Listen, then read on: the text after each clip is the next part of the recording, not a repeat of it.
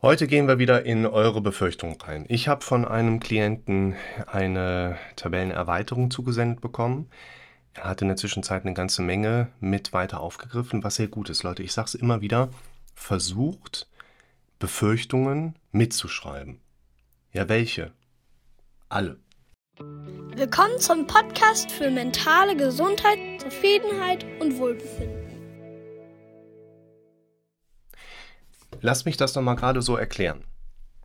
Schaut euch mal das Video an mit dem Thema Stellt euch diese Fragen. Ich weiß noch nicht, wo ich die Links reinsetze. Wahrscheinlich werde ich es irgendwo. Ich mache es mir hier gerade an den Rand. Stellt euch diese Fragen. Da erkläre ich am Beispiel von dem Teller Spaghetti Bolognese, wie unser Gehirn an bestimmten Facetten funktioniert. Warum wir erwarten können, dass wir quasi auf angstauslösende Gedanken mit einer Stresshormoneausschüttung reagieren. Nicht wundern, bin ein bisschen krank. Und in diesem Bild stelle ich ja auch die Verbindung dazu her, wenn wir ein Problem haben.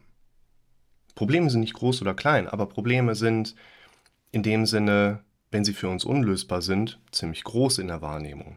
Wenn sie unlösbar sind und von uns auch in gewisser Hinsicht als gefährlich eingestuft werden können, werden sie noch größer. Wenn wir nicht genau einschätzen können, wie gefährlich es für uns wird, haben wir ein Maximum an Lebensgefahr mit da dran. Und aus meiner Sicht spielt es deshalb hier eine große Rolle. Ich nehme euch mal direkt jetzt mit in die Tabelle rein.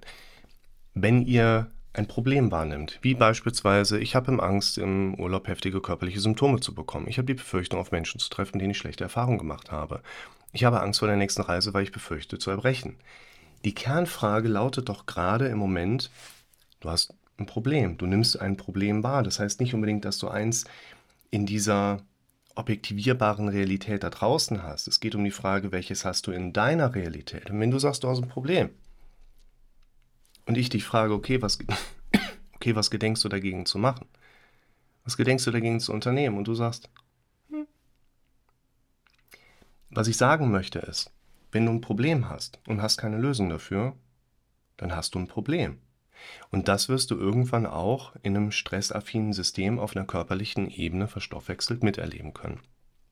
Und deshalb hier ein ganz wichtiger Punkt. Ich gehe mal heute, vielleicht lassen wir es so stehen, vielleicht auch nicht, in eine direkte Handlungsoption rein, um mal so einen 1-1 Ansatz direkt zu haben. Guckt euch die anderen Videos an, die vorhergegangen sind. Es geht ganz häufig um die Frage, ist das dein Ziel? Nein. Okay, abgraduieren vom Worst Case. Okay. Das sind so Sachen, um auch mal Luft zu holen, um so ein bisschen diese negativen Gedanken wegdrängen zu können. Und ein Stück weit einfach da ein bisschen dieses Durchatmen, Luft holen, Schwung holen. Auf geht's. Hier stellen dir diese Fragen. Habt auch noch den Titel daneben. Ich würde hier tatsächlich sagen, was genau ist eigentlich das Problem?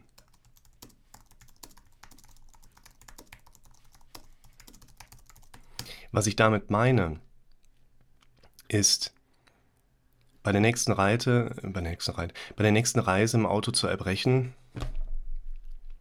das ist, wo ist das Problem? Also ist es das Problem, dass man danach das Auto sauber machen muss? Ist es das Problem, dass man keine Tüte mitnehmen möchte, wo man dann rein erbricht? Ist es das Problem, dass man dann in Bezug auf Mitreisende ein Gefühl bekommt, okay, das ist mir jetzt gerade sehr unangenehm oder was ist es genau? Logischerweise sind da ganz viele Sachen mit da drin, aber was genau ist eigentlich konkret das Problem? Das ist gerade unsere Frage. Weil das, was ich ja aufzeigen möchte, ist, die meisten Menschen haben psychische Probleme, weil sie Probleme haben, die sie nicht lösen können. Übrigens hier, ganz häufig. Sitzt jemand vor mir und sagt, ja, geht leider nicht. Nicht so, ja, okay, schade. Egal, ob du sagst, etwas funktioniert oder etwas funktioniert nicht, du wirst in der Regel damit recht haben. Und wenn jemand sagt, ja, ich kann das leider nicht lösen, ist ganz oft der Punkt, dass man die Frage stellen darf, hast du wirklich keine Lösung? Oder traust du dich nur noch nicht, die Lösung auch zu gehen? Ganz interessanter Punkt. Und wenn wir ein Problem konkret lösen wollen, müssen wir erstmal herausarbeiten, was ist denn eigentlich genau das Problem junge Frau sagt, ich habe große Angst, am Flughafen im Flugzeug zu erbrechen. Findet mehr in so einem Gespräch statt. Aber sinngemäß sind wir bei dem Punkt rausgekommen, Dann nehmen Sie doch eine Tüte mit, damit man keine Sauerei macht. Ja, habe ich auch schon dran gedacht, aber ich kann ja jetzt nicht noch eine Tüte mit zum Flughafen nehmen. Ja, warum denn eigentlich nicht? Stimmt. Das meine ich damit, wir haben eine Lösung eigentlich im Kopf, aber trauen uns nicht, sie zu gehen. Ein ganz entscheidender Punkt. Letzte Woche mit einer ganz wunderbaren jungen Frau aus der Schweiz gesprochen. Ich würde mich einfach mal gerne eine Viertelstunde hinlegen, aber ich sag, was denn aber? Ja, geht ja nicht. Ich so, ach, okay, schade. Warum geht das denn nicht? Ja, was ist denn, wenn das Problem dann schlimmer wird? Achtet hier nochmal darauf, unser Gehirn will uns ja immer von Veränderungen gefühlt wegdrängen, was sie dann an Gedanken erlebt, was man genauso konkretisieren kann. Pass auf, Leute. Das, worüber wir die ganze Zeit sprechen, hat immer wieder damit zu tun, dass ihr Ziele habt, wo euer Gehirn euch Gedanken hochbringt, die euch davon abhalten sollen, euer Ziel zu erreichen. Die Kernfrage lautet hier bei allem, was wir miteinander thematisieren, doch immer, was bringt dir dein Gehirn für scheinbare Gegenargumente auf, damit du nicht in die nächste Handlungsoption gehst, deinem eigentlichen Ziel einen Schritt näher zu kommen? Genau darüber sprechen wir. Und deshalb sollten wir hier erstmal herausarbeiten, was genau ist denn eigentlich konkret das Problem. Ich habe Angst, im Urlaub heftige körperliche Symptome zu bekommen, sodass ich die Reise abbrechen muss oder im schlimmsten Fall im Krankenhaus lande. Auch hier haben wir typische Ängste in Bezug auf Krankheitssymptome. Es sei übrigens mal kurz angedeutet, wir haben hier eine agoraphobische Struktur, originäre Platzangst, wo man nochmal sagen muss, wir erkranken nicht an einer Agoraphobie, weshalb wir diese Symptome bekommen, sondern wir haben spezifische Symptome, die man dann im Kontext einer Agoraphobie subsumieren kann, also unter diesem Begriff schlüsseln kann. Hier würde ich einerseits auch nochmal da reingehen, was genau befürchten wir denn eigentlich konkret, um damit arbeiten zu können. Und die Frage im Moment tatsächlich im Raum steht, zum einen, wie kann ich verhindern, schwer zu erkranken? Beziehungsweise, wie kann ich erzeugen, einen schönen Urlaub zu haben? Und auch hier würde ich nochmal auf eines der vorhergehenden Entschuldigung, Fürchtungsvideos verweisen. Äh, neun oder zehn, und ich bin auch gerade mit den Zahlen nicht so ganz safe. Safe Zone. Wir beschäftigen uns mit der Safe Zone. Und die Frage danach, Zion war, glaube ich, auch eine Safe Zone in der, der Matrix-Filme.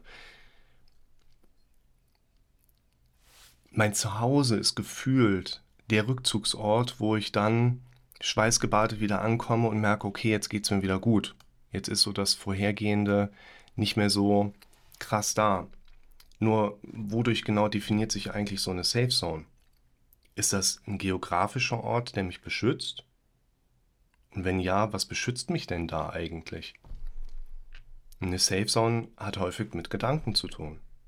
Wenn ich draußen bin und habe Panik und ich komme in meine Safe Zone rein dann geht es mir wieder besser, weil in der Safe Zone bestimmte Gedanken nicht da sind, andere dafür stärker da sind.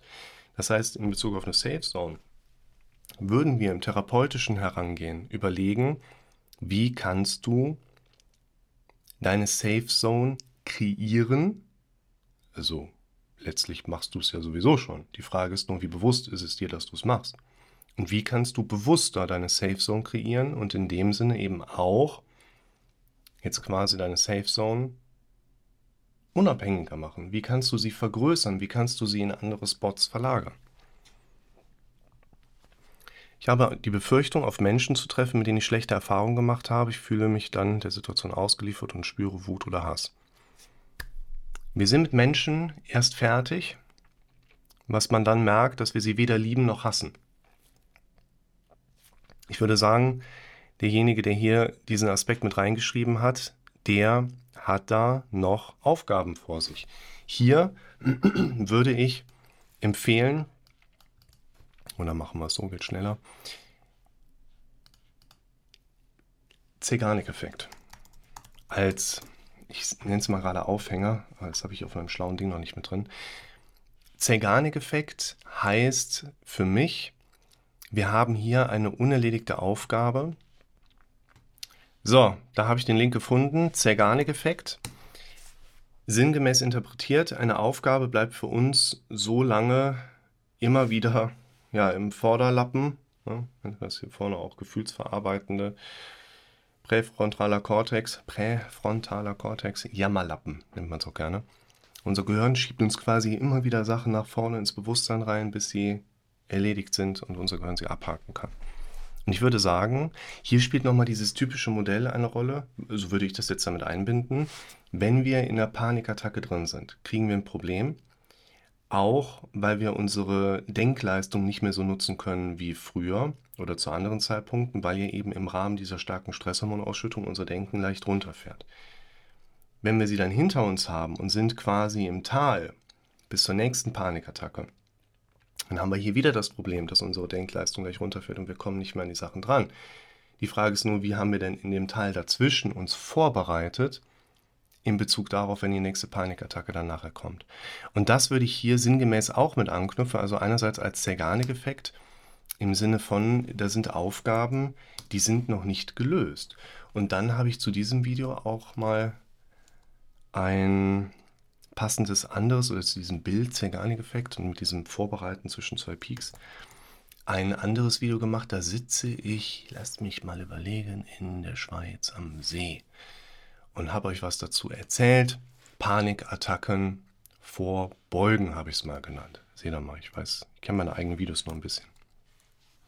Schaut euch das auch mal an, wo es nämlich genau um diesen Bereich geht, wo du deine kognitive Denkleistung eben auch wirklich mal benutzen kannst. Das macht aus meiner Sicht ja auch Sinn im Hintergrund, dass ich mir Gedanken machen darf über diese Situation mit Menschen, denen ich nicht mehr über den Weg laufen möchte. Ich persönlich liege lieber alleine in der Sonne, als mit den falschen Menschen durch den Regen zu gehen. Ich nutze mir gerne oder ich kreiere mir gerne die Sprichwörter, wie ich sie gerne hätte. Und ich habe mich in den letzten Jahren tatsächlich von vielen Menschen auch bewusster distanziert, weil sie einfach nicht mehr in mein Verständnis von Werten, von Welt, von Erfolg und von zielorientierter Zuversicht gepasst haben. Ich habe dann einige Leute so, das tut echt gut, wenn man diesen Ballast von sich gibt. Und ich denke im Alltag nie an diese Leute. Und wenn ich denen im Alltag über den Weg laufe, dann macht man so einen Männergruß und fertig aus. Mehr denke ich darüber nicht nach. Und hier gibt es Themen, die noch verarbeitet werden dürfen. Und ich würde zum einen sagen, man sollte derjenige, der das geschrieben hat, ich werde ja wahrscheinlich mit ihm beim nächsten Mal drüber quatschen, ich würde tatsächlich sagen, die Situationen konkret aufarbeiten. Mit wem habe ich was erlebt und was hat mich an dieser Beziehungsebene gestört und was sind die Konsequenzen, die ich entsprechend damals gezogen hatte oder wie hat sich das Ganze ergeben. Zweitens, da habe ich eine Situation auch im Kopf, wo ich tatsächlich heute manchmal noch so ein bisschen denke, so, hm, dieser blöde Spacken. Da habe ich in einem größeren Freizeitpark Westdeutschlands gearbeitet und ich war der erste seit vielen Jahren in der Sani-Station, der nicht nach wenigen Wochen rausgeschmissen wurde, was für mich vollkommen unverständlich war, wo ich nach einigen Tagen eigentlich schon dachte, so, ey, wo bin ich denn hier jetzt gerade gelandet, ne? war ich als Betriebssanitäter angestellt. Und ich habe nachher, nach, ich glaube, zwei Wochen vor Saisonende, hatte ich eine andere Anstellung wieder angenommen hatte ja parallel auch noch bei der Bank und studiert und hier. Und dann sagte der Chef damals auch, also Rick, wir haben uns so gefreut, dass Sie so lange durchgehalten haben. Wir haben uns ehrlich gesagt schon bei Ihnen gedacht, wann kriegen Sie eigentlich mit, wie das hier läuft und sind von alleine weg. Ne? Darf man gar nicht so laut sagen. Und was mich da echt angefixt hatte, ich, ich bin da und ich mache meinen Job und ich mag das, was ich mache und ich versorge die Leute gut und ich tue den Mitarbeitern gut und investiere da und dann steht plötzlich ein Werkschutzmitarbeiter vor mir, irgend so ein Proll aus der Eifel, und sagt, Rick, mitkommen, bis fristlos entlasten, ich begleite dich jetzt nach oben. Und ich sitze da und denke so, äh, erster Impuls, okay, wir rufen mal den Chef an, aber ich war so, mm, haha, reingefallen. Und ich denke so, what the fuck, was ist hier los? Und ich habe damals nicht das Gespräch mit dem Chef gesucht. Das würde ich aus heutiger Sicht gerne mal machen. Ist jetzt auch Jahre her, warum sollte ich das noch tun? Aber das ist zum Beispiel auch so eine Situation, wo ich jetzt für mich denke, okay, was genau ist damals eigentlich passiert? Was ist da aus meiner heutigen Sicht genau das Problem dran? Ganz ehrlich, Leute, wenn ich jetzt diesem Spacken auf der Straße begegnen würde, ich würde ihn noch nicht mal erkennen. Ich weiß doch nicht mal, wie der hieß damals. Müsste ich jetzt noch mal so in den alten Unterlagen kramen. Deshalb Situation konkret aufarbeiten hat vielleicht auch schon einen bereinigenden Effekt, dass ich für mich denke, so, stimmt, wo, wo ist da eigentlich das Problem mit bei?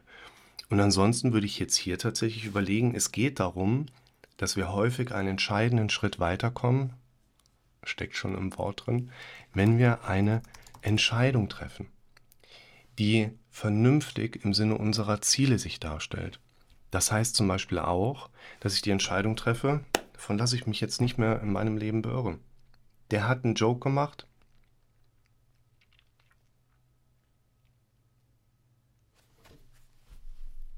Mir geht gerade durch den Kopf, ganz interessant, mir geht gerade durch den Kopf, wir hatten damals in der Verwaltung ein paar ziemlich attraktive Mitarbeiterinnen, mit denen ich jetzt nicht so näher am Hut hatte und nicht mit denen ganz normalen Umgang hatte und die teilweise auch genau solche Symptome hatten. Also ich war nicht nur einmal bei denen im Büro und musste Blutdruck messen und musste Blutzucker messen und musste Puls messen und musste denen gut zureden, dass alles in Ordnung ist. Ich war aber auch irgendwie immer der einzige Sani, der dann bei denen im Büro war. Keine Ahnung, weiß ich nicht. Schreibt es mal in die Kommentare, wie ich darüber denken sollte. Und ich kann mich an eine Situation erinnern, wo dann dieser besagte Mitarbeiter zu mir gesagt hat, pass auf, du hast mich da in so eine blöde Situation vor dir gebracht, das kannst du doch nicht bringen. Vielleicht war das eine Retourkutsche oder so? weil ich besser mit denen zurechtkam als er und er dann die ganze Zeit da so flirten wollte und hat es nicht hinbekommen. Entscheidungen treffen. Hat auch was damit zu tun, dass ich hier vielleicht nicht nur Standpunkte im Sinne von einer Entscheidung treffen entwickle. Ich muss ein bisschen auf die Uhr gucken, weil ich seit drei Minuten im nächsten Call bin. Aber das kriegen wir alles gut hin. Ähm, Akzeptanz. Ich würde euch hier empfehlen, in einer solchen Situation Beschäftigt euch mal mit dem Modell von Akzeptanz. Was bedeutet Akzeptanz aus meiner Sicht hier? Akzeptanz dreht sich für mich vor allen Dingen um den Faktor nicht die. Habe ich das schon mit drin? Ich habe es hier noch nicht mit drin. Doch, zack. Cool. Das macht Spaß, so zu arbeiten. Nicht die Sache an sich akzeptieren, sondern Akzeptanz meiner emotionalen Bewertungsebene. Der hat mich damals vorgeführt, der hat mich auflaufen lassen ich meine, es war in der Sanitation eine diskrete Situation, aber es hat mich trotzdem geärgert. Und es ist auch okay, dass mich das ärgert, weil das aus meinem Verständnis heraus kein zwischenmenschliches Verhalten ist, wie ich behandelt werden möchte und auch nicht, wie ich andere Menschen behandeln möchte. Ich möchte mit Menschen ein ehrliches Verhältnis haben, wo ich meine Zeit mit Menschen verbringe, wo ich mit diesen Menschen und diese Menschen mit mir Zeit verbringen möchten und wir beide einen Mehrwert davon haben. Und wir gescheit miteinander umgehen und nicht so. Und wenn ich das dann trotzdem mal erlebe, dann ist es auch in Ordnung, dass ich mich darüber ärgere, weil das nicht meinen Werten entspricht. Und das hilft uns dann davon, so ein Stück weit loszulassen. Und ich lasse euch jetzt ein bisschen los. Wir sehen uns im nächsten Video.